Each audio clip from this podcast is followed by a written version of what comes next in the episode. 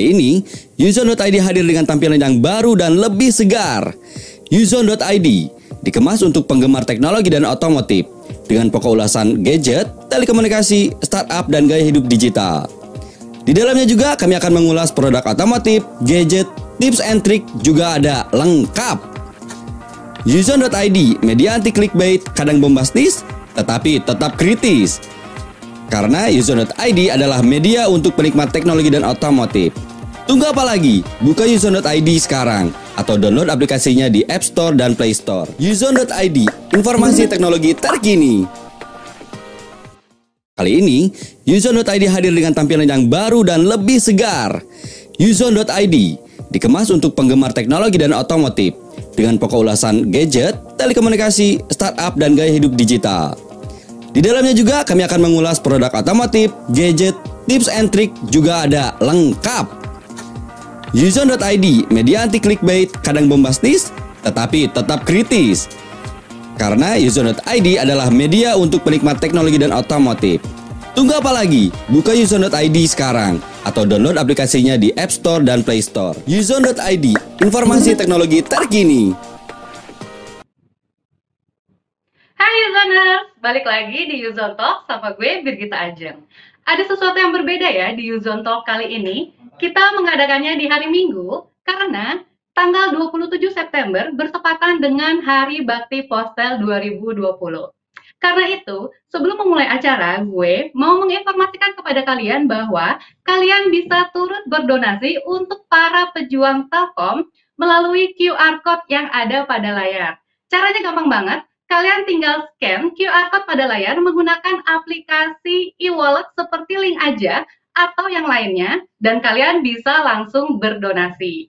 Oke, tanpa perlu berlama-lama lagi, gue sekarang mau menyapa narasumber spesial kita yaitu Bapak Ahmad Sugiarto, former Strategic Portfolio Director of Telkom Indonesia atau yang akrab disapa Pak Anto. Selamat sore Pak Anto.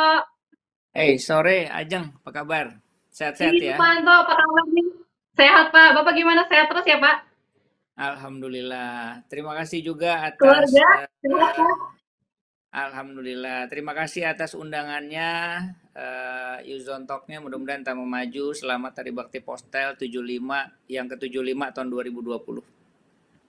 Iya Pak, kita juga mau berterima kasih nih kepada Pak Anto karena Pak Anto bersedia menjadi narasumber di edisi khusus pada hari ini. Iya. Oke Pak Anto, Pak Anto, berdasarkan informasi yang sudah saya kumpulkan, Pak Anto ini sudah tiga dekade alias 30 tahun mengabdi di Telkom Indonesia. Betul ya Pak Anto ya? Iya. Sama umur, umur kamu ya? Iya. Kayaknya sama sih Pak Anto sama umur saya. Jangan-jangan begitu Pak Anto kerja, saya itu belum lahir atau mungkin masih newborn ya Pak? Iya iya, Pak iya. Anto.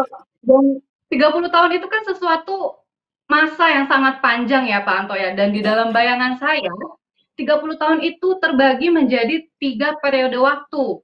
Mulai dari 90 sampai ke tahun 2000, kemudian tahun 2000 ke tahun 2010, lalu terakhir tahun 2010 ke tahun 2020. Betul ya Pak Anto ya? Iya, iya, betul. Nah, Eh, gampangannya dibagi oke. 10-10 gitu ya. Iya, betul, Pak. Ya. Nah, terus dalam setiap periode pasti ada banyak hal yang berkesan ya, Pak, yang bisa Bapak yang bisa Bapak ceritakan di momen kali ini. Ya. Ya. Iya. Ya, eh, yang yang yang pertama mungkin eh, sekali lagi saya ucapkan terima kasih buat teman-teman eh, Yuzon Talk ya, karena saya pikir eh, masih banyak juga eh, direksi yang lain juga yang saya pikir eh, kapasitasnya mungkin lebih baik dari saya gitu. Tapi terima kasih banyak atas eh, kesempatannya lah kira-kira begitu ya. Eh, mudah-mudahan eh, Hari Bakti Postel ini kita masih makin makin makin bisa berbakti lah kira-kira gitu ya. Oke, sekarang berbakti pada negara, pertanyaannya Pak. ya ya sekarang pertanyaannya gimana tadi eh, di dekade satunya gitu Nah, ya? Iya, Pak, saya ini penasaran banget nih, Pak, sama pengalaman-pengalaman Bapak selama mengabdi di Telkom Indonesia. Tapi, Pak, ya. kan pasti banyak banget pengalaman terkait pekerjaan atau mungkin Bapak bisa bercerita santai terkait hal-hal menarik selama Bapak bekerja di Telkom Indonesia yang bisa menjadi inspirasi buat saya dan teman-teman yang menonton live streaming ini, Pak. oke. Ya. Eh, jadi eh, inspirasinya untuk dekade pertama ya. Dekade pertama Iya, itu betul, tadi Pak. kalau nggak salah kalau nggak salah ngebaginya 1990 2000 eh, 2000 Iya. ya gitu ya. Ya, oke. Iya, sampai Yang 2000. pertama ya, yang pertama tentunya inspirasinya alhamdulillah dekade de- di dekade satu itu saya Hmm. mendapatkan istri saya tercinta. Nah, penuh cinta berarti ya Pak. Penuh cinta gitu ya Pak ya. jadi jadi kurang cinta gimana dengan Telkom? Jadi dapat istri itu karena Telkom gitu kan? Nah, itu ya. Itu Itu yang dapat istri kami satu apa karena istri Pak Anto juga bekerja di Telkom atau gimana Pak? Boleh cerita lebih lanjut? Wah, itu X-File. Itu eh, hari ini talk Oke. show-nya buat saya aja soalnya. Oke Pak, silakan Pak Anto. Oke, baik, makasih. Eh, dekade satu ini eh, saya boleh katakan sebenarnya adalah dekade eh, dekadenya Pak Cacu sebetulnya ya, eh, di mana sebenarnya pada era itu saya masuk eh, di Telkom eh, tahun 89 waktu itu kami ada 25 orang eh, dan dari 25 orang itu eh, tentunya sekarang salah satunya juga di Rut Telkom Pak Riri kemudian juga eh, Pak Herlan gitu ya dan Pak Soekardi Lalai dan banyak lagi teman-teman seangkatan yang saya banyak belajar juga dengan teman-teman semua. Waktu itu eh, yang menarik tentunya adalah penempatan saya pertama kali penempatan saya itu ke keluar Jawa itu yang paling menarik mungkin. Jadi eh, keluar Jawa karena kami 25 orang itu dibagi-bagi. Jadi Hmm. dibagi-bagi penempatannya ya. Saya kebetulan mendapat berkah penempatan di Medan waktu itu. Nah, di Oke Medan, Medan. ya di Medan, kebayang nggak coba. Itu untuk pertama kalinya loh saya ke Sumatera, ke Medan ya, terutama untuk pertama kalinya saya ke sana. Jadi kebayang apa eh, pelingak-pelinguk waktu itu pas sampai di bandara tuh, ini di mana, negeri mana gitu ya, nggak nggak nggak ini apa nggak tahu Seperti bentang-bentang mungkin ya Pak. Nah, ya, jadi eh, sampai Medan eh, waktu itu 90 ya 90 masih ada cerita GPK pada waktu itu ya. Jadi Hmm. gabung di sana eh, di Medan itu waktu itu masih sempat namanya Witel, wilayah telekomunikasi Witel 1. Witel 1 eh, Sumut Aceh. Ya, namanya itu. Waktu itu eh, eh, Kawitelnya itu Pak Muryono, kemudian deputinya itu Pak Sucito waktu itu ya. Nah, jadi eh, pada era itu banyak sekali saya nggak lupa gitu ya, banyak sekali waktu itu gencar-gencarnya eh, perluasan pembangunan penambahan fasilitas telekomunikasi pada waktu itu. Jadi Waktu itu Pak umur berapa Pak? Waktu itu umur berapa ya? 90. Ini nanya umur kenapa ini maksudnya nih? Gak apa-apa, saya penasaran aja semudah apa sih Bapak udah pergi merantau ke Oke. luar Jakarta Ya, gitu Pak. ya. Oke, oke. Ya, oke. Jadi cerita ini sebenarnya eh, eh, apa? Nik saya kalau di Telkom itu nik dua angka pertama itu tahun kelahiran ya, gitu ya. Kalau di Telkom. Oke. Jadi 65 1135 itu nik saya. Jadi tahun Oh. kelahiran 65 tinggal kamu kurangin lah ya. Umur saya berapa waktu itu ya. Nah, jadi kalau bahasa Iya, bahasa bahasa mudanya sebenarnya 135 itu menarik buat angka saya kalau saya mau ngomong sekarang ya. Jadi satu Telkom, tiganya itu sebenarnya tiga dekade 30 tahun saya di Telkom, Hmm. terus limanya tuh lima Hmm. provinsi sebenarnya selama saya berkarir di Telkom. Jadi Oke. provinsi pertama itu ya provinsi pertama itu di Sumatera Utara yang tadi saya bilang Witel dan ber- Ya. Witel 1 ya. Kemudian eh, sempat beberapa kali itu ada perubahan. Waktu itu Witel 1, kemudian di Free 1 Sumatera Utara, lalu berubah lagi di Free 1 Sumatera Utara Aceh. Dan kemudian, sorry, di, di Free 1 Sumatera terakhir. ya. Dan sebelum saya pindah sebenarnya waktu itu sempat ada zaman KSO tuh waktu itu tahun 96 kalau nggak salah 96 waktu itu kebetulan saya masih tetap di di di mana? Di Medan. Waktu itu di ketua KSO waktu itu dengan dengan Pak Walden Pak Walden Erbakara untuk pertama kali ketemunya eh, ketemu dengan beliau di situ. Saya eh, banyak belajar juga dengan, dengan beliau. Lalu setelah itu eh, di ketua KSO itu kita eh, pola kerjasama operasional yang kita lakukan eh, di beberapa Divre ya, kecuali Divre Divre 2 waktu itu kalau nggak salah ya Divre 2 waktu itu yang kecuali yang KSO saya ada di Divre 1. Jadi eh, KKSO itu uh, areanya Sumatera ya. Jadi karena waktu hmm. 90 sampai 97 jadi kebayang tuh. Alhamdulillah satu Sumatera udah kita jalanin kira-kira begitu. Jadi perluasan telekomunikasi waktu itu tuh. Nah, seperti apa ya? Uh, nambah saluran telekomunikasi. Jadi nambah hmm. sambungan telepon waktu itu. Jadi Pak Cacu itu punya program ya waktu itu itu di apa di uh, salah satunya di Sumatera, Sulawesi gitu ya. Jadi hmm. ada Protel 3, ada Protel 4 waktu itu. Jadi karena saya di Sumatera ada kebagian beberapa lokasi, ada proyek eh, apa eh, SBK 100, eh, apa kemudian digitalisasi digital sentral STDI gitu ya. Uh, kemudian uh, five, five uh, apa uh, five ISS gitu dan seterusnya waktu itu program STO kira-kira begitu.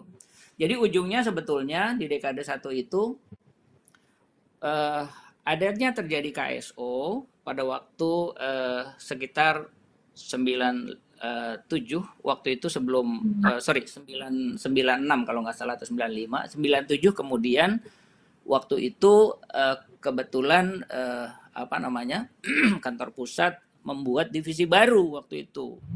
Hmm. Jadi divisi, apa itu Pak? Divisi multimedia namanya, divisi multimedia hmm. namanya. Jadi itu jadi, fokus ke apa Pak? Ya, jadi nah mulai jadi di di dekade satu ini sebenarnya tadi saya banyak bicara sekitar tujuh tahun soal perluasan telekom gitulah, perluasan telepon hmm. gitu ya. Perluasan sambungan telepon SST satuan sambungan telepon pada saat itu. Jadi uh, banyak di saya banyak di pembangunan waktu itu uh, di Divre jadi kantor kita di Muhammad Yamin gitu ya dengan teman-teman itu uh, teman-teman uh, pembangunan pada saat itu ada beberapa kawan-kawan alhamdulillah sampai sekarang juga masih sehat gitu ya. Dan kemudian tadi ke ketua KSO juga gitu saya ketemu Pak Angger juga pernah jadi atasan saya waktu itu gitu ya Pak Angger Pramundito. Selamat ya atas cucu barunya Pak Pak, Pak Angger. Lalu eh, kemudian 98 itu pindah ke ke ke multimedia. Kenapa? Jadi multimedia itu pada saat itu kita diminta untuk menjadi second curve ya. Jadi eh, pindahlah kita sekitar 98 uh, saya gitu ya yang pindah ke Jakarta hmm. ikut Pak Waldan waktu itu ikut Pak Waldan banyak berguru dengan beliau banyak berguru ketemu juga dengan Pak Indra waktu itu Pak Indra Utoyo. Ketemu Pak Jafar Sumantri ketemu Pak uh, Andy Prianto kemudian ketemu Pak Angger jadi jadi jadi waktu itu kita benar-benar set set setup kantor itu dari nol waktu itu kalau kalau kalau teman-teman sekarang lewat kebon siri itu dekat apa dekat okay. uh, nasi goreng kambing itu ya. Oh iya. Uh, ya di sebelah kanan itu agak terus dikit itu kira-kira 100 meter itu nanti ketemu kantor kita. Itu dulu kantor itu kosong terus kita kita kita kita apa kita rapikan sampai kemudian akhirnya jadi kantor divisi multimedia. Nah, itu divisi multimedia itu, ini ya. fokus kerjanya apa, Pak? Mungkin Bapak bisa cerita sedikit. Ya, jadi uh, second curve ya second curve waktu itu uh, jadi kita berpikir begini uh, lesson learn kita uh, kita nggak mungkin terus di telepon kira-kira begitu ya jadi kita harus punya something ya yang uh, bisa mulai uh, kita siapkan untuk baik itu uh, beberapa segmen baik itu segmen yang retail segmen yang uh, apa uh, enterprise dan seterusnya. Jadi waktu itu kita diminta untuk melihat second curve-nya, apa yang bisa kita buat uh, pada waktu uh, Telkom suatu saat kita sudah banyak menjual soal uh, apa namanya layanan sambungan telepon, tapi kemudian apa yang bisa kita kita berikan lagi yang lain. Pada saat itu begitu ya. Jadi dan hal uh, pertama yang bapak pikir itu apa pak? Ya waktu itu ya saya juga nggak lupa waktu itu ya. Uh, sebenarnya itu agak saya mau cerita ke arah dekade dua sebenarnya memang waktu lahirnya multimedia itu uh, itu okay. itu uh, agak agak ini juga dengan dekade dua kita. Jadi berkaitan lahirnya ya? ya berkaitan. Jadi lahirnya connectivity, connectivity, uh, layanan connectivity dan konten gitu ya. Itu lahir pada zaman itu sebenarnya. Pada zaman itu. Jadi Oke. Okay. Jadi mulai dari ya. ya Pak sebenarnya? Ya, sebenarnya uh, dari 98 itu ya, dari 98 lahirnya multimedia, terus kemudian dimulai dari uh, Pak Walden, kemudian ada lima kepala bidang pada waktu itu yang tadi saya sebutkan gitu ya, kemudian menyusun uh, beberapa unit-unit uh, yang terkait ya, kita ya kita sayang saya nggak lupa itu kita kita mulai dari list line waktu itu, list line kita uh, apa namanya uh, restructuring, kemudian kita buat akses internet ya kita buat akses hmm. internet buat enterprise sampai sekarang namanya masih ada. Masih nama eh, apa, apa namanya? Ast, Astinet gitu ya Astinet okay. pada zaman itu gitu ya. Lalu eh, Dina akses sekarang udah nggak ada karena udah banyak ke hmm. karena kita sudah eh, terminasi. Waktu itu ada karena kita manfaatkan dari ex pemilu ya. Jadi kita hmm. kita solusikan ke pelanggan-pelanggan enterprise sehingga mereka bisa mengkoneksikan eh, kantor-kantor cabang mereka di seluruh Indonesia bahkan sampai koneksinya sampai ke luar negeri waktu itu. Kita punya infonet waktu itu kita setting kita setting kita kerjasama dengan mereka jadi uh, pada zaman itu saya pikir luar biasa ya jadi kalau kita mulai dari connectivity uh, ya alhamdulillah sampai sekarang itu menjadi andalan teman-teman gitu ya. Makanya udah lama juga tuh ya kalau ngomongin connectivity, terus akses internet ya dan konten ya. Konten-konten itu juga mulai. Jadi kalau sekarang itu kita ngomongin eh ngomongin apa namanya IndiHome ya. Mungkin karena pada waktu itu terlalu kecepatan kali ya, mungkin kecepatan. Jadi dulu okay. itu saya luar biasa itu banyak belajar dengan beliau-beliau ya. Dulu ada namanya HomeNet ya. HomeNet itu seperti itu, seperti Pak? seperti IndiHome sekarang waktu itu. Hmm. Ya, hmm. terus ada kemudian kita bikin uh, ininya apa? Uh, uh, kelasnya, kelas produk internetnya gitu. Ada yang ada yang uh, apa yang retail Telkomnet instan di Surabaya. Nah, itu contoh. Apa tuh Pak jinglenya, Pak? Hah? Apa? apa ya jinglenya jinglenya kan? itu itu itu luar biasa itu itu luar biasa jadi uh, apa itu juga uh, ya merupakan sinergi kerjasama antara teman-teman multimedia dengan uh, dengan teman-teman di Fre 5 waktu itu zaman Pak Kris waktu itu Pak Walden dengan Pak Kris ya nah jadi jadi sebenarnya kalau kita udah masuk ke sini nih udah masuk ke dekade dua nih sebenarnya. Dua berarti ya, gitu. ya. Iya, jadi udah ke dekade dua. Jadi eranya sebenarnya era di mana kita udah mulai berpikir uh, apa uh, layanan connectivity dan uh, akses internet serta konten waktu itu ya. Jadi bahkan dulu kita pernah punya yang namanya KSI itu. Pak Widi itu dulu aktif tuh loh. Pak Widi Nugroho tuh. Oh, ya. termasuk itu tuh, iya. termasuk Dedengkot juga tuh. Jadi kita dulu uh, tahu persis yang namanya Friendster gitu ya. Nah, sekarang. Facebook mungkin populernya gitu ya. Uh, kita punya dulu komunitas sekolah Indonesia gitu. Jadi ya sayangnya memang macam tidak, apa itu Pak komunitas sekolah Indonesia? Jadi uh, apa? Jadi sama seperti Facebook modelnya gitu. Kalau. Facebook mungkin bukan bukan bukan fokus di uh, bukan fokus di kalau sekarang orang nyebutnya mil sekarang orang nyebutnya milenial ya gitu ya. Milenial ya. pada zaman itu gitu kan ya. Nah, hmm. jadi uh, jadi kita bisa buat jejaring uh, antar kita gitu ya uh, pada waktu itu kemudian kita buat sampai ada uh, setiap uh, apa namanya provinsi gitu ya. Provinsi kita bikin. Pada zaman itu klik day kita udah ngomong udah udah udah ngomong bicara hmm. komunitas pada waktu itu. Komunitas komunitas berarti aja. zaman itu tuh Telkom sudah menghadirkan hal-hal yang maju ya Pak? Bisa dibilang seperti sudah. itu ya Pak ya? Betul betul betul. Sudah betul betul. Jadi uh, itu menariknya. Jadi sebenarnya uh, inovasi yang luar biasa menurut saya pada saat itu yang eh, eh, apa kita coba masuk ke dalam eh, apa namanya ke dalam eh, ekosistemnya Telkom karena kita memang approach-nya itu pada saat itu kita udah bicara seperti komunitas ekosistem pada zaman itu loh kita udah bicara itu ya udah bicara itu tapi memang pada waktu itu eh, kita kebut-kebutan nih kebut-kebutan kebut-kebutan hmm. antara teman-teman di Datel memang punya tugas juga yang berat waktu itu ya yaitu uh, apa uh, bagaimana secepat-cepatnya untuk mendeliver uh, satuan sambungan telepon yang sudah dibangun begitu kan? Yang sudah dibangun sehingga harus uh, bisa dijual secepat-cepatnya. Dan sementara itu kita juga masuk uh, dengan uh, satu dengan banyak inovasi yang memperkaya dari sambungan telepon atau koneksi-koneksi antar perusahaan ataupun di dalam perusahaan itu sendiri gitu.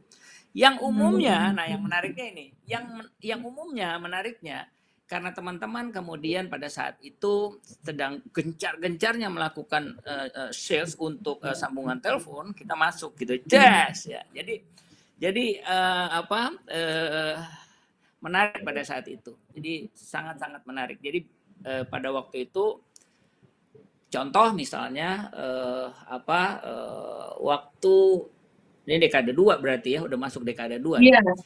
Berarti waktu uh, kalau dekade dua itu berarti uh, setelah multimedia kemudian mulai terbentuk gitu ya. Hmm. Mulai terbentuk produknya udah mulai kelihatan. Produknya tuh dulu Pak Indra itu ngasih nama nama wanita. Mohon maaf Pak Indra kalau Pak Indra ada. Jadi namanya kita bilang udah namanya wanita semua. Jadi eh, apa namanya Dina Akses, Vina, VPN itu ya pada waktu itu ya. Eh, apa Rina dan seterusnya. Saya nggak lupa waktu itu tuh. Kenapa Pak Indra ya? Karena biar orang ingat terus kata Pak Indra. Wah jadi melekat itu di kepala saya waktu itu. Jadi eh, eh, kemudian setelah itu eh, apa eh, mulai kita bentuk karena ada ada ada yang sebenarnya udah lahir dari dalam kemudian itu di, di apa dibuat di packaging untuk kebutuhan pelanggan gitu.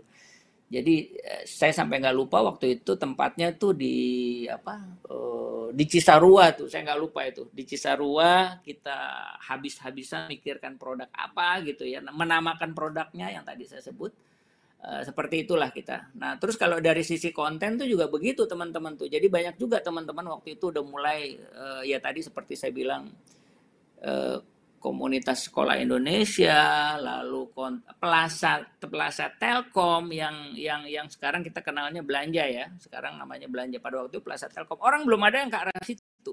Orang belum ada yang ke arah situ pada waktu itu.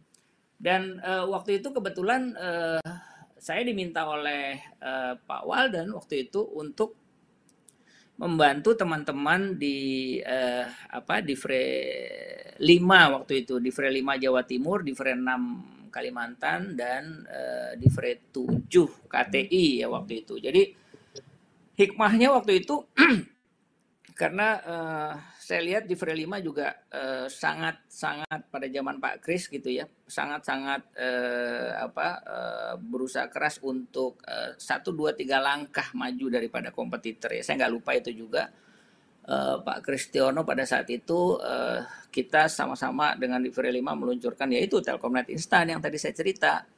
Jadi dari Telkomnet Instan itu uh, apa, Jadi Bapak orang yang dibalik minyak instan itu ya Pak?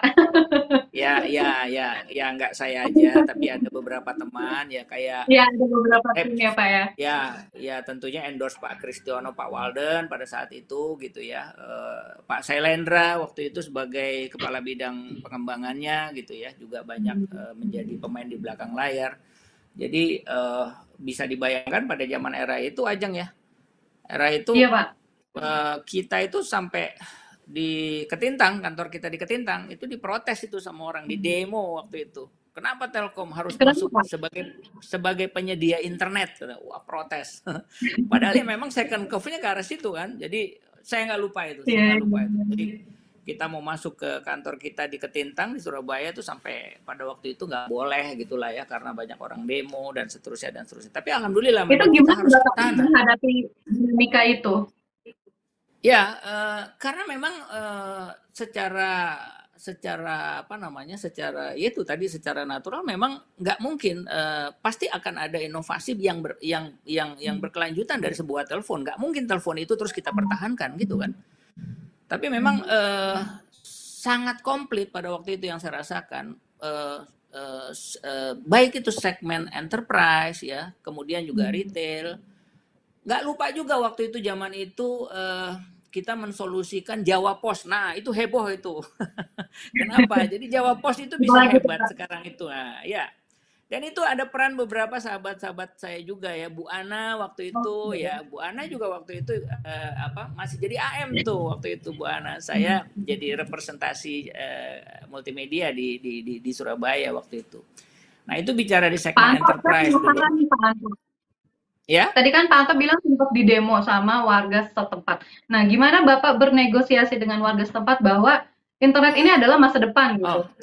Oh ya, bukan bukan di demo oleh warga ya, bukan di demo oleh warga. Jadi uh, ini soal bisnis ya. Jadi karena oh, okay. karena kita ya karena kita kan product owner ya, multimedia itu product -hmm. owner. Jadi uh, kita berkoordinasi lah dengan teman-teman regional 5 waktu -hmm. itu di apa Surabaya. Jadi mereka eh, apa eh, melakukan eh, bagus sekali pendekatannya saya pikir dan eh, kita juga hmm. menjelaskan bahwa eh, kita tidak bermusuhan bahwa kita juga saling support dengan dengan dengan penyedia eh, internet ISP waktu oh, itu ya. Jadi, ya jadi jadi jadi Telkom juga support gitu ya. Jadi nggak nggak nggak hmm. cuma kita nggak melihat itu sebagai suatu uh, apa uh, suatu uh, mematikan bisnis orang. Enggak, hmm. enggak, enggak. Tapi memang kita harus sana. Kira-kira begitu waktu itu tuh.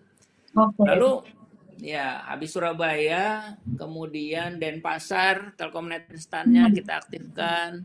Lalu Balikpapan kita aktifkan Lalu untuk pertama kalinya kita uh, ikut uh, bidding uh, online ya gitu dan alhamdulillahnya Telkom menang waktu itu.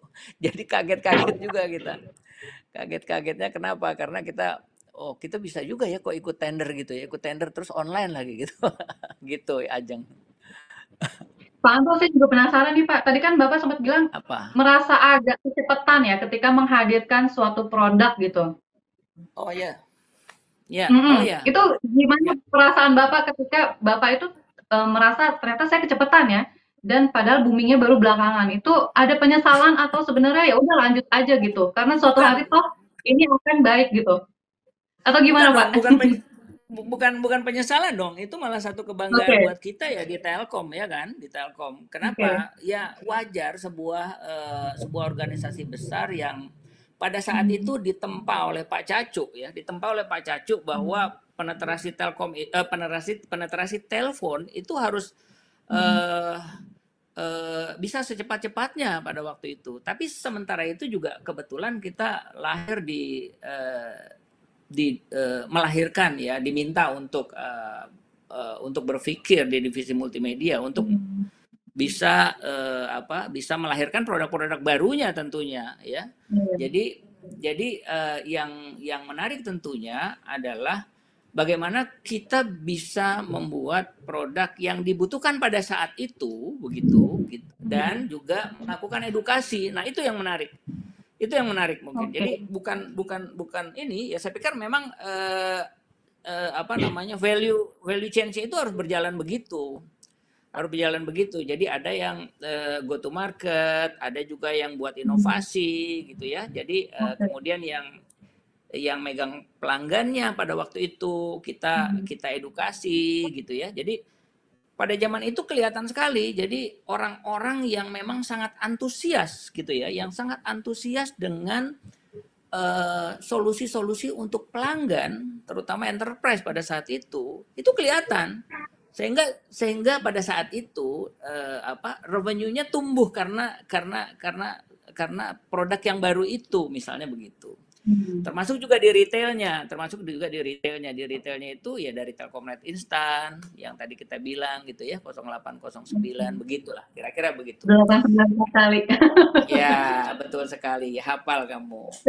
Nah, tuh, jadi eh, ya kira-kira dekade dua terus Iya, kira-kira dekade dua itu sekitar itulah, sekitar itu okay. ujungnya saya ya.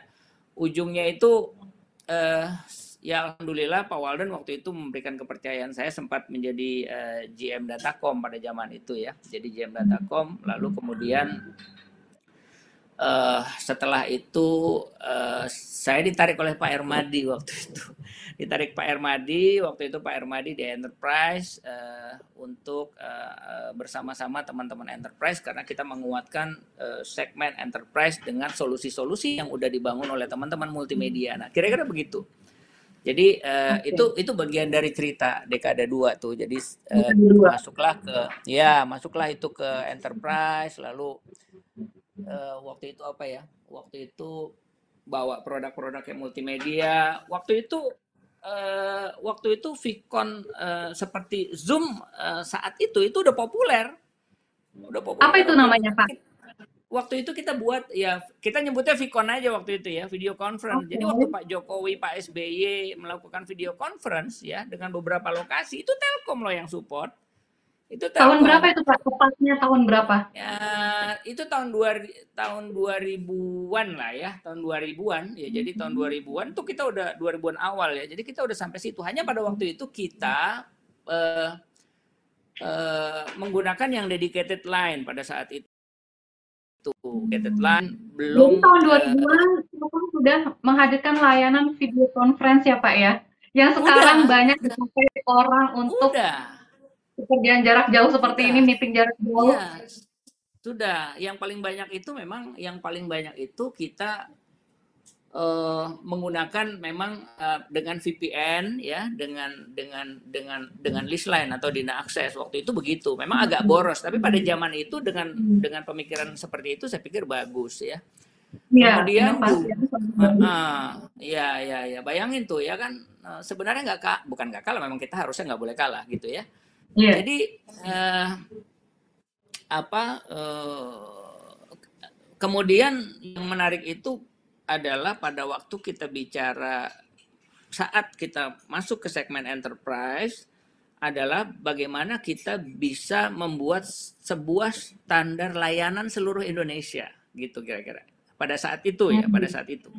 Contohnya gini sekarang kalau kita beli uh, hamburger uh, yang kita tahu namanya gitu ya hamburger uh, hamburger kemudian kita beli uh, apa uh, eh, baik itu beli di kasir atau kita beli eh, apa namanya yang eh, yang yang yang kita eh, apa eh, kita bawa eh, untuk rumah gitu ya. Hmm. itu kok bisa rasanya sama? Itu kok bisa rasanya sama? Nah jadi pada saat itu yang menarik adalah kita punya divisi regional ada di Sumatera ada sampai dengan kawasan timur Indonesia. Maka bagaimana caranya supaya layanan-layanan Telkom itu bisa hmm. standarnya sama? Nah, itu. Okay. Soal gangguan. Nah, soal gangguan, soal deliverynya, uh, misalnya kita udah janji uh, apa seminggu harus aktif, itu harus aktif. Padahal itu multi lokasi, misalnya begitu ya. Nah, jadi yang menarik pada waktu saya bergabung uh, pada saat itu itu sehingga waktu itu ada arahan bagaimana caranya kemudian Pak Ermadi guru saya juga waktu itu ya uh, bangun uh, customer care waktu itu nah jadi hmm.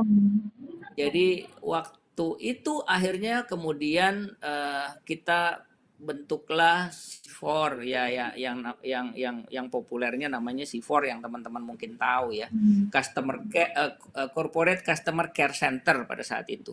Hmm. Jadi saat itu uh, pada zaman Pak Alex Sinaga itu guru saya juga beliau luar biasa saya banyak belajar juga dengan beliau. Jadi kalau ada pelanggan gangguan diterima oleh uh, L0-nya, L0-nya kemudian melakukan analis, kalau nggak bisa analisnya L1 ya, kalau nggak bisa nanti kemudian itu dieskalasi dan seterusnya. Kira-kira begitu. Itu dipantau, itu dipantau betul-betul. Dan menggunakan aplikasi, aplikasi yang memang kita harus jagain betul-betul. Dan saya nggak lupa itu, aplikasinya itu aplikasinya itu, Pak? itu aplikasinya itu lahir waktu saya di Surabaya namanya cinta. Cinta itu customer information for tracking activation ceritanya waktu itu. Ya itu dipleset-plesetin ceritanya katanya itu namanya anaknya Pak Anto tuh ya memang kebetulan okay. gitu jadi ceritanya. jadi gitu. Jadi dipantau dari situ semuanya Ajeng ya. Jadi jadi uh, apa namanya? Kemudian uh, setelah uh, apa? Setelah uh, C4 itu lahir untuk uh, untuk pelanggan enterprise itu alhamdulillah membuat kenyamanan pelanggan-pelanggan kita di segmen enterprise. Lalu uh, uh, apa ya? Kemudian uh, kemudian pada waktu itu setelah ada C4 ya bagaimana bisa standar sampai kita bangun VoIP loh. Itu VoIP pertama kita bangun di uh, ibu kota ibu kotanya Divre ya. Jadi di Medan, di Jakarta, di Semarang, di Surabaya, di Balikpapan dan di Makassar. Itu kita koneksikan hmm. untuk untuk kebutuhan laporannya Seaford, untuk kebutuhan pelanggan kita ya, pelanggan kita karena pasti kita eskalasi. Apalagi kalau gangguan massal itu, itu harus eskalasi, nggak boleh lama. Langsung ke apa ke Kadif, Pak Alek pada zaman itu. Kemudian hmm. pasti Pak Alek juga e, memberikan arahan untuk e, untuk kita semua, kira-kira begitu. Itu pada waktu di enterprise tuh. Itu masih dekade 2 ya. Uh, jadi okay. 2000 2000 2000 sampai 2010 ya. Kalau yeah. sampai 2010 Pak berarti mohon tunggu sebentar. Iya. Mohon tunggu sebentar. Saya mau menginformasikan ya. dulu kepada users dan semua penonton live streaming ini, bila teman-teman punya pertanyaan yang ingin diajukan ke Pak Anto, teman-teman boleh banget langsung mengajukan pertanyaan di kolom komentar di live streaming di layar YouTube kalian. Oke? Okay? Ya. Nah, Pak Anto sekarang Pak Anto bisa lanjut nih. Berarti kita udah mulai masuk ke dekade 3 ya Pak Anto ya? Dekade, masih dekade 2 loh itu. oh, masih dekade 2. Oke. Okay. Nggak apa-apa Pak. Bapak boleh lanjut lagi. Nanti kita, Oke. Okay. kalau misalnya Bapak mau ada jeda lagi, kita bisa informasikan lagi ke teman-teman yang mau mengajukan pertanyaan ke Pak Anto ya Pak? Iya, iya, iya. Pasti dong. Sekalian reunian kan? Sekalian reunian. Iya, betul, betul uh, Pak. Ya. Oke, silakan okay. Pak Anto dilanjutkan. Ya, ya, oke, okay, makasih. Jadi habis dari enterprise ya, habis dari enterprise itu ya. saya ke Divre 6.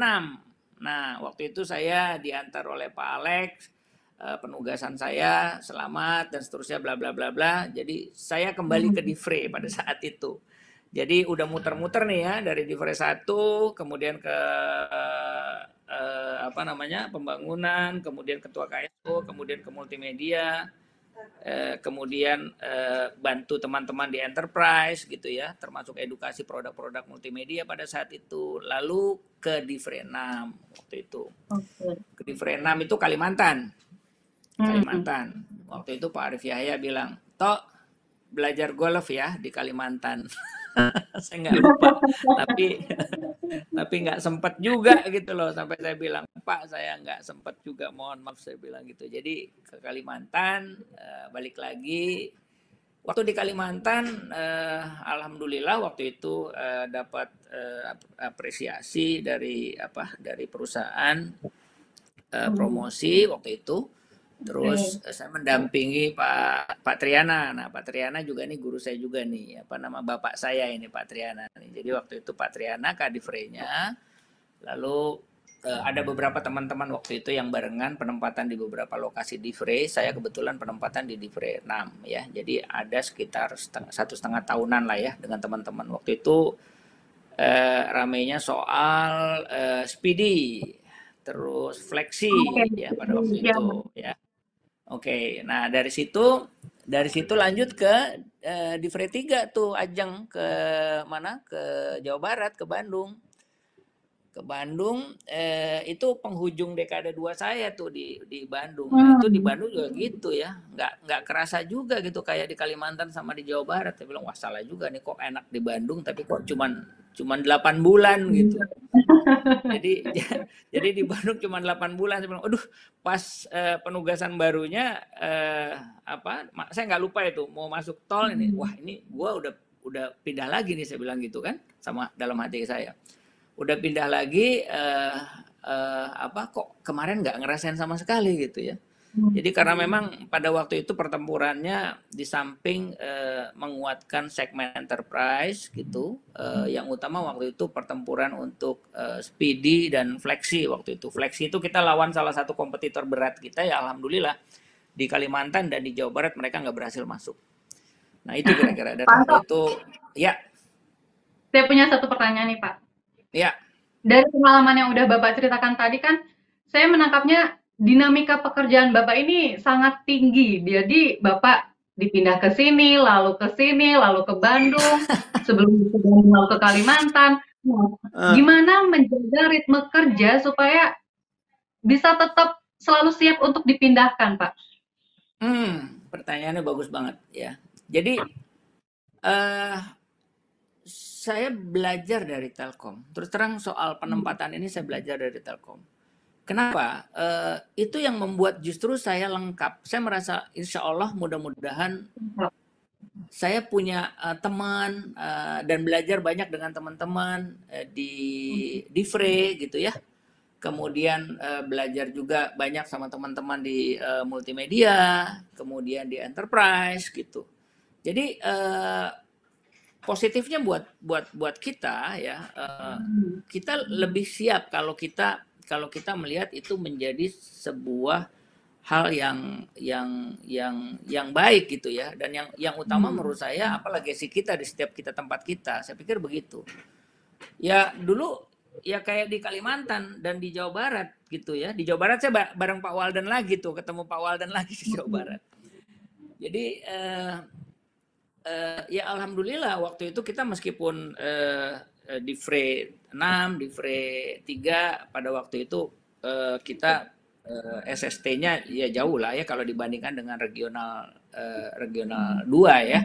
Tapi prestasinya pada saat itu saya nggak lupa dengan Pak Triana, Pak Walden, bagaimana kita bisa uh, uh, apa me, me, apa namanya membawa teman-teman semua untuk punya kebanggaan-kebanggaan. Jadi jadi memang beda-beda tuh ajang, beda-beda, beda-beda. Jadi kalau di di Free itu bagaimana human touch-nya ya, bagaimana human touch-nya. Kalau di multimedia itu bagaimana kita bisa melahirkan sebuah something new ya, sebuah produk yang betul-betul uh, baru gitu kan, betul-betul baru.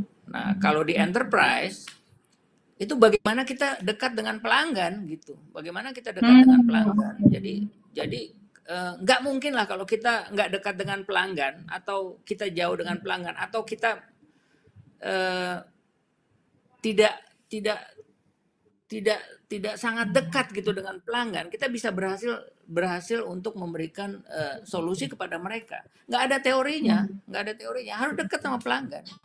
Gitu. Oke. Okay. Pada waktu itu gitu ya. Uh, eh, 1.200 pelanggan di enterprise. Bisa di mana pun ya Pak ya? Iya, jadi uh, ke, uh, itu akan justru begini ya menurut saya ya. Kalau kalau hmm. kita siap di mana saja gitu ya, artinya hmm. itu kan akan menambah pengalaman ajeng okay. pengalaman kita, nambah jam terbang kita. Seorang pemimpin menurut saya harus dibentuk karena dia punya latar belakang pengalaman yang baik gitu. Kenapa? Okay. Karena itu akan membuat sebuah policy atau uh, apa uh, satu uh, uh, satu uh, apa namanya kebijakan yang yang diambil karena sebuah uh, lesson learn ya lesson learn. Karena setiap divisi itu berbeda. Nggak usah hmm. ngomong divisi setiap teritori aja karakternya beda-beda aja antara iya, iya. teman-teman iya antara teman-teman di Sumatera teman-teman di Jawa Timur teman-teman di Jakarta itu karakternya beda-beda beda-beda. Berarti itu semua memperkaya pengalaman bapak ya pak Amin mudah-mudahan amin. Oke, Pak. Apa sudah bisa kita berlanjut ke dekade 3, Pak? Nah, ini dia lagi nih. Nah, ini dia nih, Pak. Dekade yang jadi, saya tunggu-tunggu sebenarnya. jadi sebenarnya ya itu tadi makanya 135 ini kok NIK saya itu uh, apa be, ini apa berkelanjutan gitu ya. Satu Telkom, hmm. tiganya tiga dekade, limanya tuh lima limanya tuh lima provinsi itu sebenarnya pengalamannya tuh ya. Nah, kalau dekade satu saya bilang soal saya belajar untuk membantu Telkom uh, apa membangun uh, uh, apa pembangunan telepon sentra telepon pada waktu itu sampai uh, di beberapa daerah gitu, termasuk saya lupa tadi address, termasuk di STO Ambarita di Danau Toba. Nah, jadi saya sebutin ini buat oh. teman-teman yang dari Divre 1, nah, udah saya sebutin loh ya pesan sponsornya karena tadi banyak yang minta disebutin katanya. Ya, udah. Oh, minta disebut ya Pak, teman-teman di sana ya Pak. Oke. Okay. jadi, nah, jadi dekade satu itu ya kemudian di ujung dekade satu uh, saya membantu uh, divisi multimedia dalam upaya untuk melahirkan second curve. Kemudian di dekade dua, saya lebih menyebut kepada pengalaman hidup saya untuk dekade dua connectivity dan konten sebenarnya pada zaman itu, ya. Jadi tadi udah saya ceritakan, meskipun uh, ya. apa namanya uh, saya kemudian masuk ke Divre 6 dan Divre 3, di situ juga tidak dan enterprise uh, itu juga sangat berhubungan dengan uh, go to market improvementnya dari produk-produk yang bisa kita tawarkan pada saat itu. Kira-kira begitu sederhananya. Nah, dekade tiga nih. Oke, okay, nah, dekade tiga ini menarik lagi. Menariknya kenapa? Menarik, menarik? banget dong Pak pastinya. Ya, tapi saya percaya semua dekade itu menarik ya. Jadi iya, dekade ya, tiga betul. ini sebenarnya saya nyebutnya uh, dekade uh, transformasi buat diri saya. Kenapa, Kenapa transformasi? Begitu, Ya, karena begini pada waktu uh, pada waktu itu uh, ini berarti kan 2010 sampai dengan 2020 ya, gitu ya. ya? betul pak. Nah, oke. Okay. Mm -hmm. Pada waktu itu uh, setelah dari Divre 3 itu uh, saya diminta oleh uh, direksi waktu itu ya untuk karena ada transformasi waktu itu karena ada transformasi hmm. ada transformasi di Frey ada perubahan gitu ya menjadi barat timur dan seterusnya kemudian kebetulan saya uh, mendapatkan posisi baru waktu itu ke Finet nah ke Finet okay. ya nah Finet itu Vinet ini waktu itu saya ketemu Pak Budi Sis gitu. Terus lagi-lagi setelah itu nggak lama kemudian Pak Walden ketemu Pak Walden lagi. ketemu Pak Walden lagi di Vinet. Nah, kenapa saya bilang transformasi? Buat saya sebenarnya eh, saya harus bilang itu sebagai transformasi karena melengkapi apa yang eh, kebetulan harus saya pelajari apa yang saya dapatkan pada saat itu saya juga nggak lupa eh, pada era itu eh, untuk pertama kalinya eh, saya agak maksa teman-teman untuk bisa dapat sertifikasi PCI DSS pada zaman itu. PCI DSS itu Payment Card Industry Data Security System dan uh, hmm. apa namanya itu yang pertama yang yang didapatkan oleh Telkom di luar bank pada zaman itu karena karena karena kita kita masuk ke dunia itu payment kedua ke dunia payment jadi okay. jadi jadi dimulai dari situ tuh ajeng ya jadi kerjasama dengan Bank Indonesia kemudian uh, Finet Uh, kita waktu itu buat mobile cash uh, itu juga keduluan tuh jadi populernya sekarang gitu ya waktu itu udah ada tuh sebenarnya. Iya, Semua ah, benar. Ya, betul betul udah ada waktu itu sebenarnya. Terus ya yang masih kelihatan sekarang itu yang cash nya kita ya itu ya apa namanya eh, PPOB gitu ya bill payment gitu ya masih ada sekarang. Nah lalu dari Vinet itu dapat tugas baru lagi tuh Jang. Jadi pindah-pindah -hmm. terus nih Jang. Jangan bosan ya Jang jadi host ya. Iya Pak jadi, saya masih setia mendengarkan. Jadi dari Vinet lalu ke uh, waktu itu Telkom buat uh, satu divi divisi baru untuk uh, bisnis customer uh, dan small medium enterprise pada zaman itu. Hmm. Kenapa? Karena uh, pada waktu itu uh, transformasinya klaster uh, 3 dan 4 di bisnis customer yang ada di Datel kemudian digabung menjadi satu masuk ke dalam divisi bisnis service termasuk juga uh, merangkul komunitas-komunitas UKM. Nah, hmm. jadi balik lagi ke Telkom setelah dari Vinet, balik lagi ke Telkom, melahirkan uh, uh, membantu uh, divisi bisnis service, lalu, uh, nah itu sama tuh, itu menarik juga tuh. Menariknya uh, yang yang yang saya nggak lupa ya, jadi kalau teman-teman di klaster 3 4 di Datel pada zaman itu uh, tentunya berbeda dengan teman-teman di enterprise ya. Kalau teman-teman di enterprise itu uh, uh, uh, ini apa namanya? Memang udah disiapkan gitu ya. Jadi waktu itu uh, banyak teman-teman uh, apa STT yang masuk ke sana disiapkan dan alhamdulillah ikut senang sekarang teman-teman STT juga udah banyak yang berhasil bahkan udah jadi direksi kan.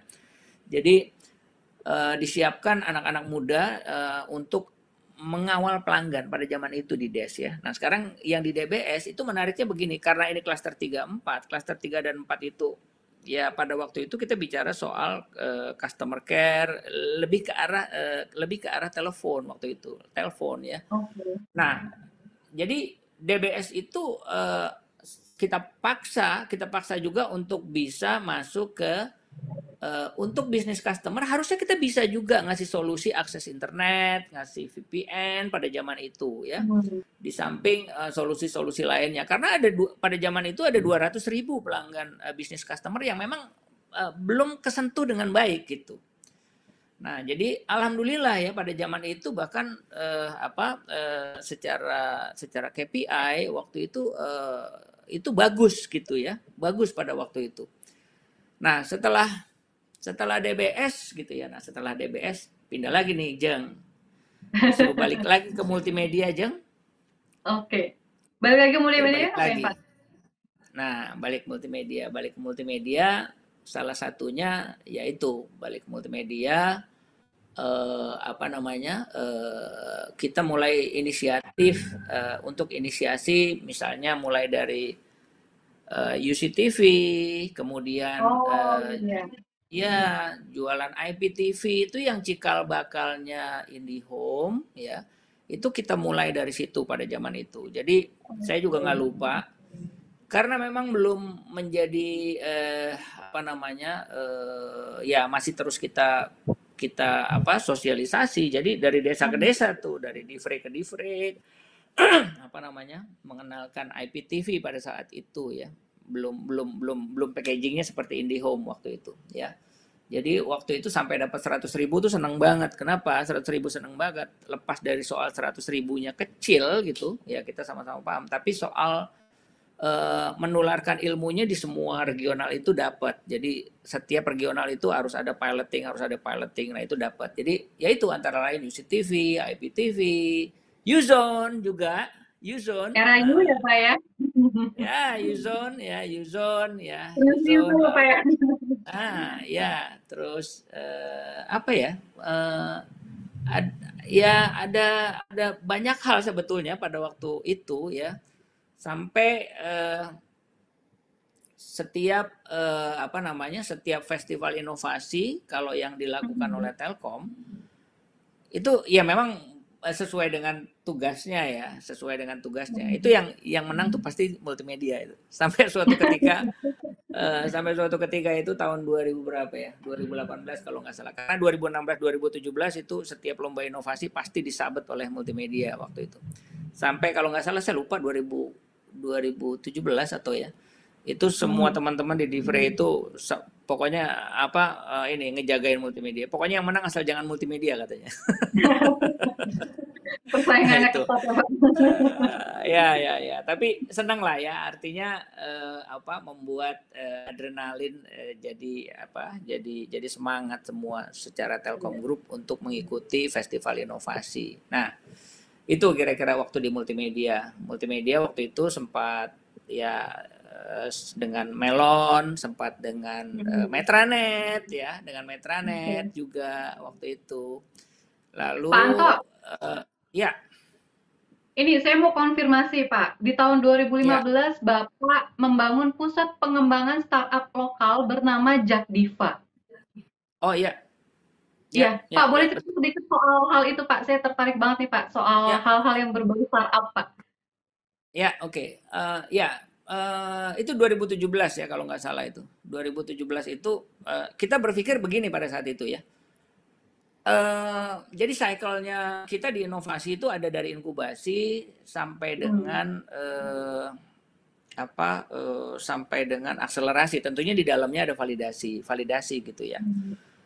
Kita di Telkom uh, di Bandung sebenarnya udah kuat gitu ya. Kemudian kan juga hmm. dibangun di mana di Jogja, di Makassar dan seterusnya di Lodi Lodi Lo itu ya. Ada sekarang dari uh, jadi uh, Digital Valley hmm. Pada saat itu yang kita pikir adalah yang inkubasi itu harusnya ada di uh, ada di tahapan akselerasi yang kita siapkan, memang betul-betul kita siapkan. Hmm. Memang betul-betul kita siapkan untuk Telkom Group gitu ceritanya.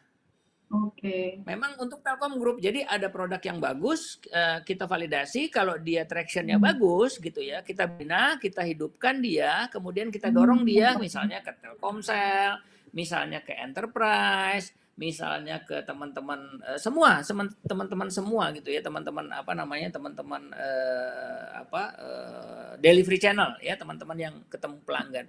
Jadi kita kenalin ke mereka supaya supaya kita tidak putus karena menurut hemat kita kalau kita mendorong yang inkubasi Hmm. Telkomnya kasihan, pelanggannya juga kasihan. Kenapa? Karena tidak 100% itu siap. Jadi kemudian Hmm. lahirlah Jack Diva pada saat itu, Jakarta Digital Valley yaitu eh, apa kumpulan-kumpulan startup yang kita anggap punya traffic bagus dan bisa memberikan solusi kepada pelanggan. Kira-kira begitu, Ajeng. Ketika Nah, itu startup itu- banyak bermunculan di bidang apa, Pak? Ya.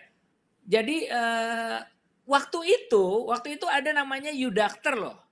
Udacter itu ada. Udacter? Jadi baru itu, Oke. iya Udacter. Kamu kamu tahu kan sekarang ada Halodoc, ada Alo Banyak Dokter, segala macam kan. dokter, banyak banget startup Ah, kesehatan. betul, betul, betul. Jadi ada Udacter waktu itu dengan Pak Indra tuh ya. Jadi saya sampai lapor Pak Indra, Pak Indra ini ide yang seperti ini kita udah dihargain Pak. Kita di, mau di mau dihargain 10 miliar. Saya bilang waktu itu. Benar itu cerita itu saya nggak lupa.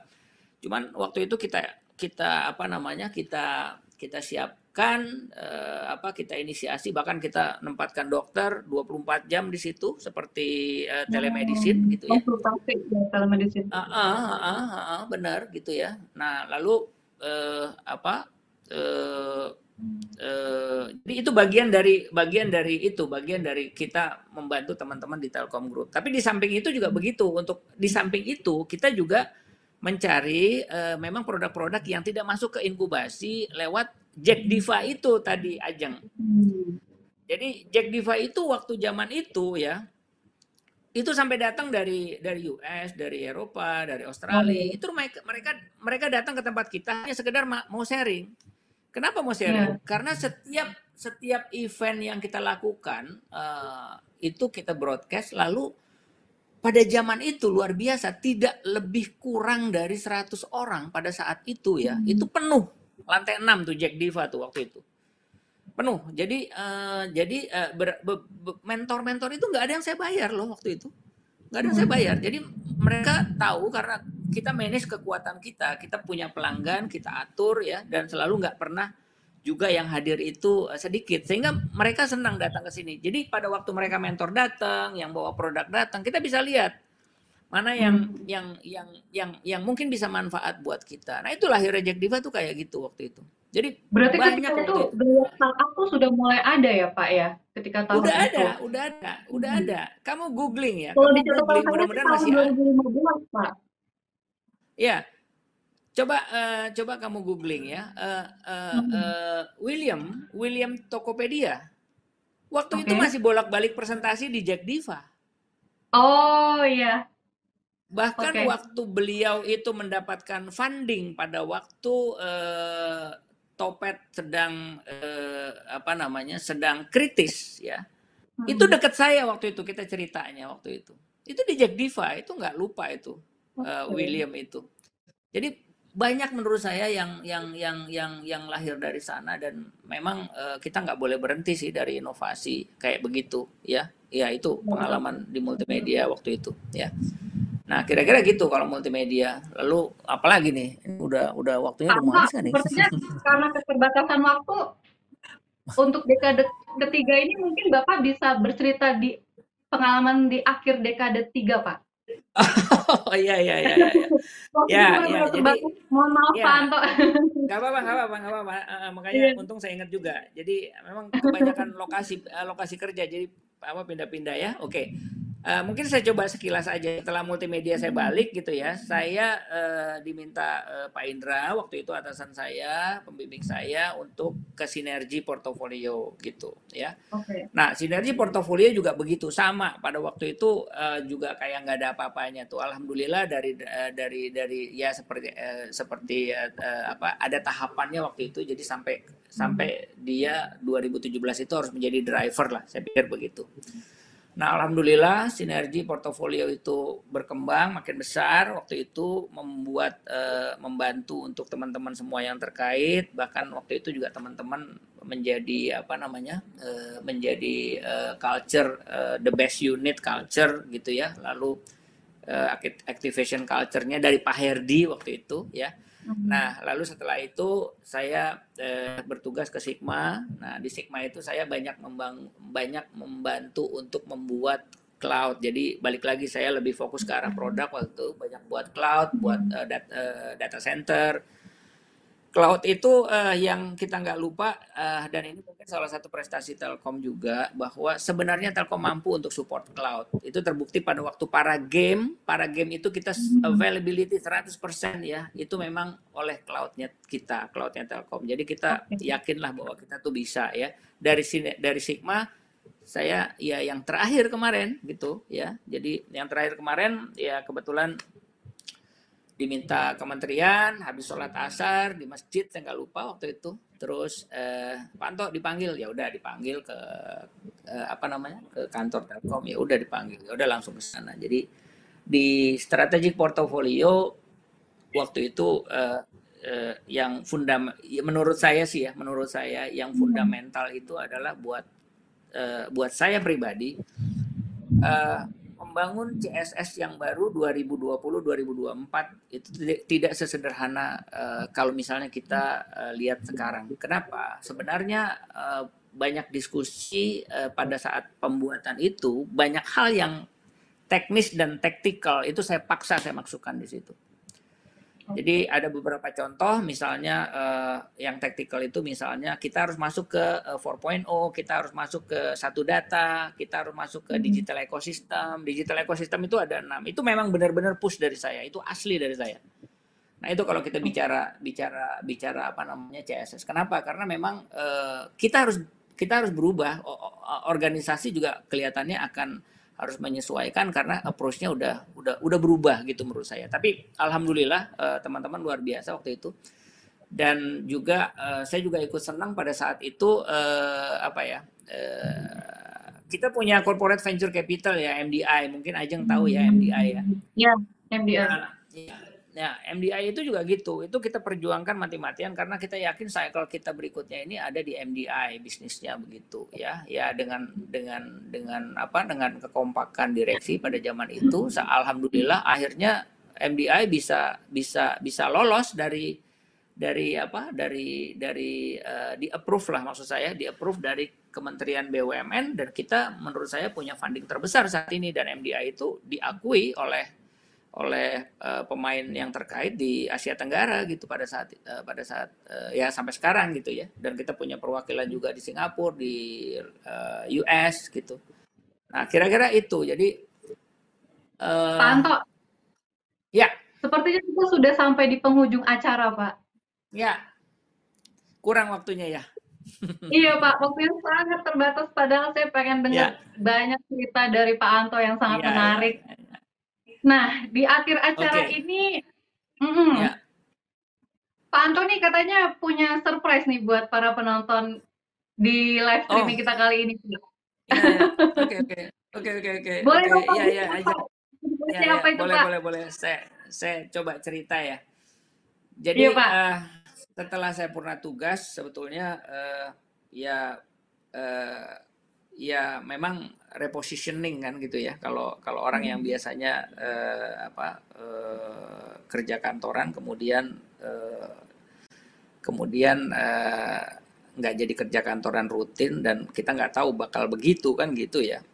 Jadi uh, jadi uh, pada saat itu pasti yang keluar di hati itu adalah uh, kekuatan-kekuatan yang yang yang yang memang ada uh, yang kita punya dari dari selama kita bekerja lah kira-kira begitu. Ya alhamdulillah ya memang uh, ada aja gitu ya ada aja. Nah dalam perjalanannya itu uh, sebenarnya September awal September awal saya kepikir gitu. Saya kepikir aja.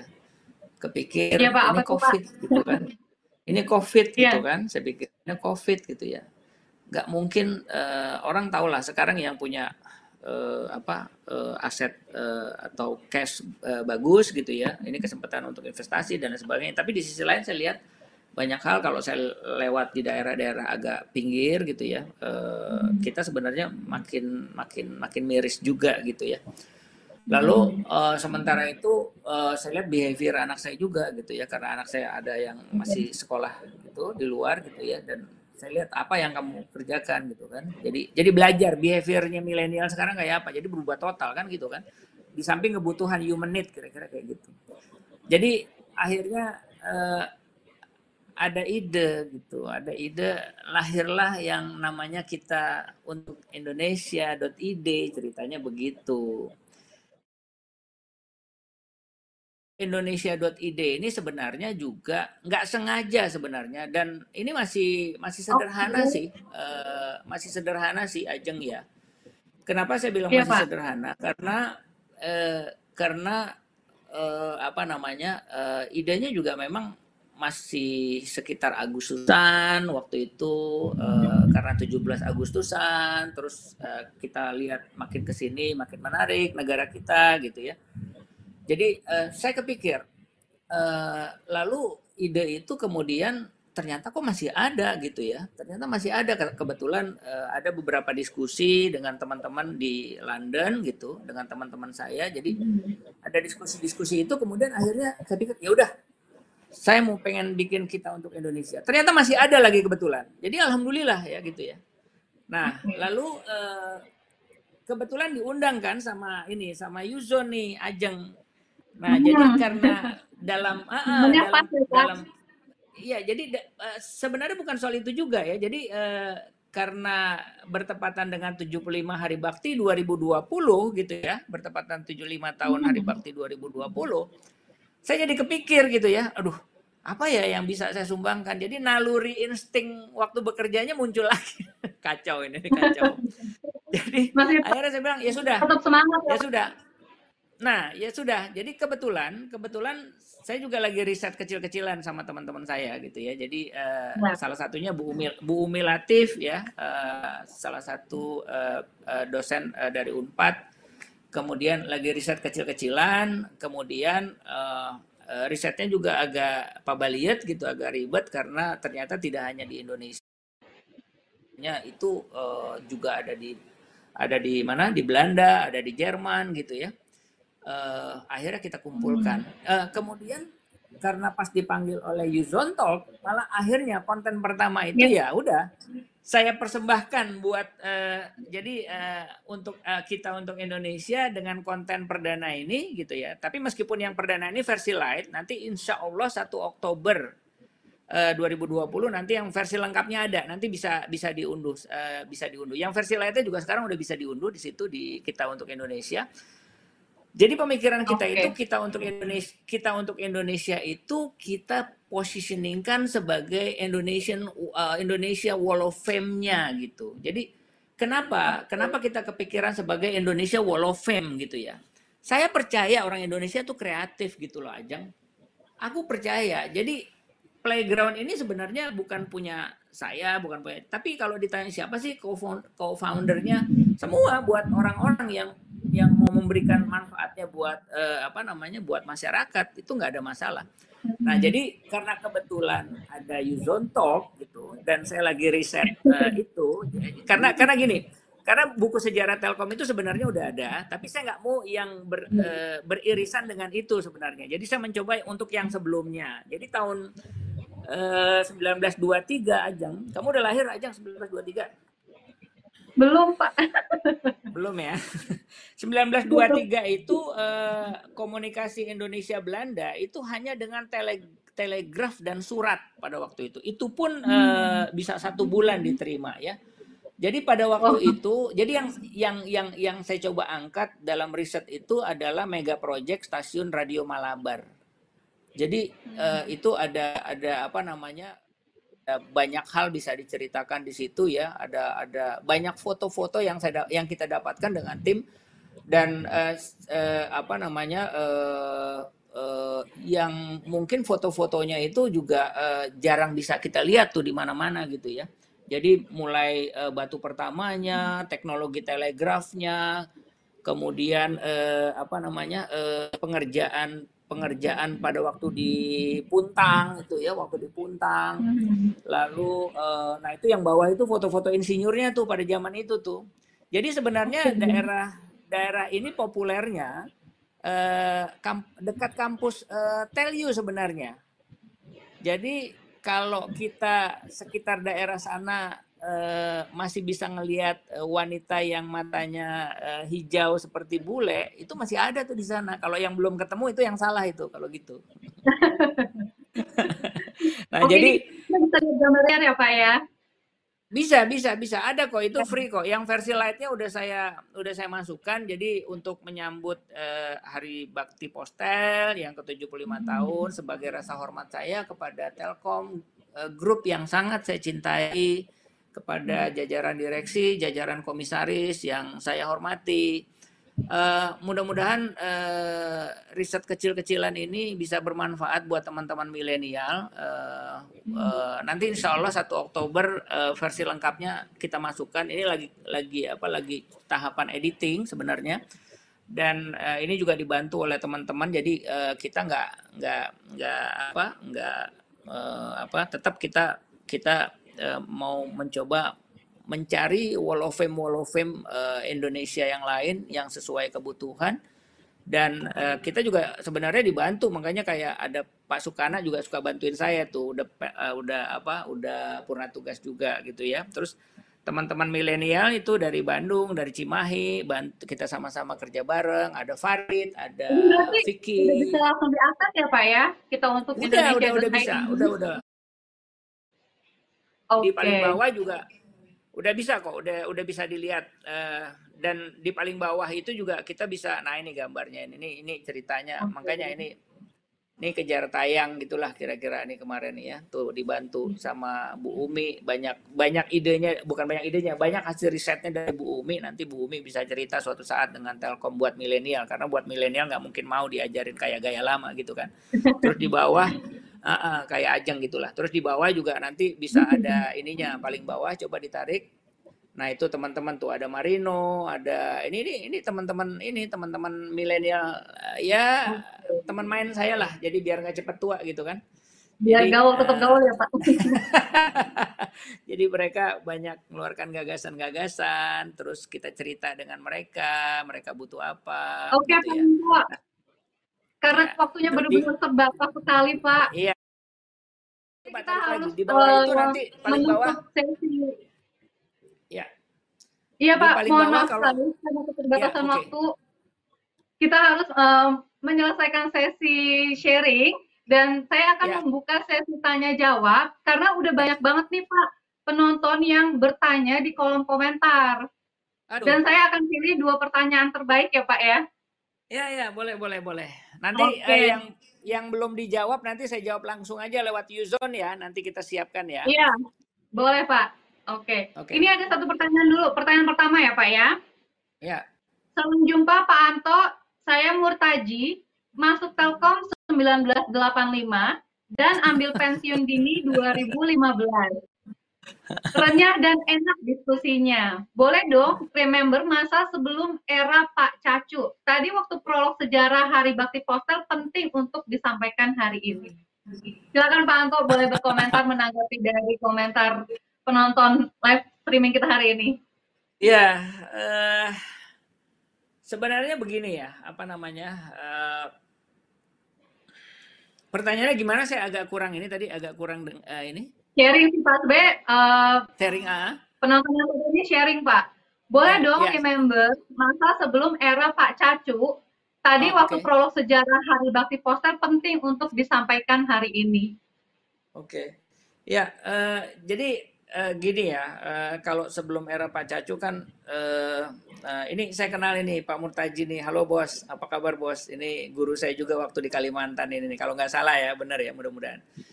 Jadi kalau eh, sebelum Pak Cacu kita sama-sama tahu ada Pak eh, guru kita Pak Willy, Pak Setianto gitu ya eh, dan sebagainya. Tapi intinya gini, saya bantu eh, alumni eh, karena saya sekarang udah purna tugas ya. Saya sekarang udah purna tugas, saya akan pasti bantu teman-teman eh, alumni pejuang Telkom. Jadi Pak Murtaji, saran saya Pak Pan Supandi itu buat buku. Nah, tolong dilihat itu bukunya. Nah, tolong dilihat bukunya. Itu udah ada, udah lengkap. Saya udah baca itu, ya. Nanti ada di situ, ya. Nah, eh, lalu apa bedanya? Bedanya yang saya lakukan, saya juga nggak mau memang, eh, saya mencoba untuk melengkapi, kira-kira begitu aja. Jadi saya coba Ya Pak. melengkapi yang yang ada di eh, yang ada di eh, konten perdana kita untuk Indonesia judulnya itu nanti uh, buku lengkapnya uh, ini apa namanya Halo Bandung Here Den Haag jadi pada zaman itu pada zaman itu sangat populer istilah uh, Halo Bandung Here Den Haag karena sebenarnya kita punya punya punya tentara eh sorry kok tentara? Punya apa namanya punya jaringan eh, transmisi yang terbesar loh di Asia Tenggara pada saat itu sebelum hancur. Dan kita eh, pada waktu itu senang sekali waktu gubernur eh, eh, gubernur jenderal pada saat itu ya eh, itu mengumumkan pada kalau nggak salah saya eh, kalau nggak salah tapi yang pasti itu tahun 23 tahun tahun 23 juga itu diumumkan. Dan kita kaget karena kita sekarang sudah bisa komunikasi karena ada puncang itu karena ada radio Malabar itu. Nah jadi sekarang eh, eh, kan udah ada untuk Indonesia eh, kita untuk Indonesia ya. Uh, tinggal baca ya. Kang Mutaji uh, tinggal dilihat nanti di situ. Nanti satu Oktober versi lengkapnya nanti ada di situ. Insya Allah. Doain ya. Oke Pak Anto.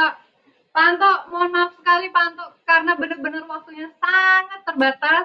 Kita terpaksa harus menyelesaikan live streaming kita kali ini Pak Anto.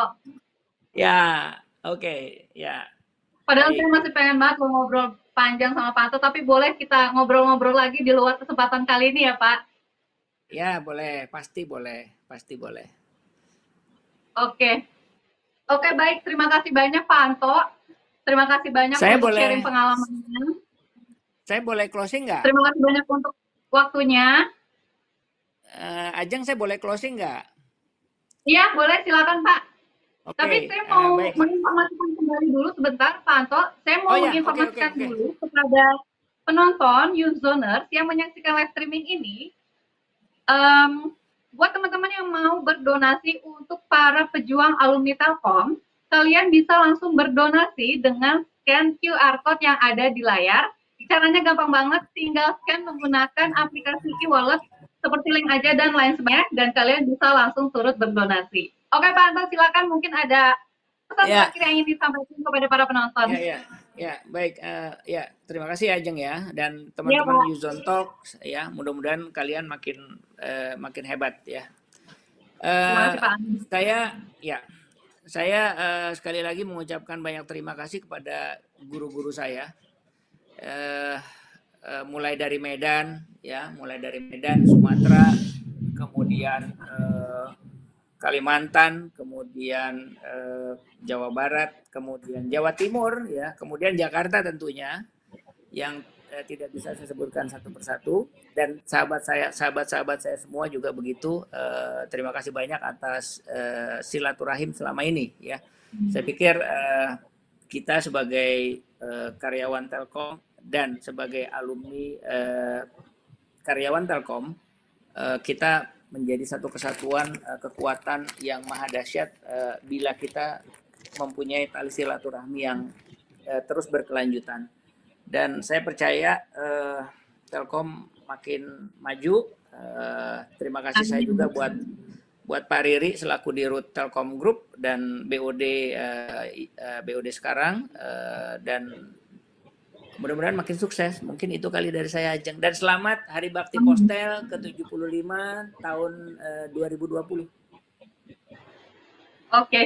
Terima kasih banyak Pak Anto. Dan untuk para users dan para penonton live streaming edisi khusus Hari Bakti Postel 2020, terima kasih banyak kalian telah menonton live streaming ini. Sampai ketemu di live streaming Yuzon Talk berikutnya dan jaga kesehatan terus. Sampai jumpa di episode selanjutnya. Ya, kasih, jaga kesehatan. Sehat semuanya. Ya, Assalamualaikum. Ya.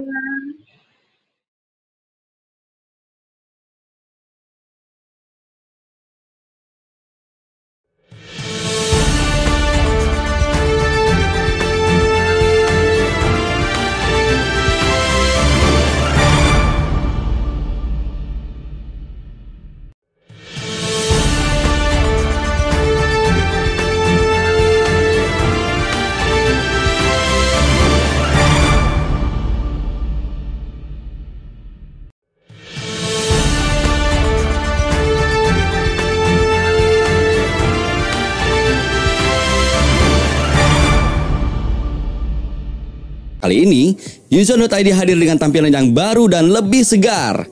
Yuzon.id dikemas untuk penggemar teknologi dan otomotif dengan pokok ulasan gadget, telekomunikasi, startup, dan gaya hidup digital. Di dalamnya juga kami akan mengulas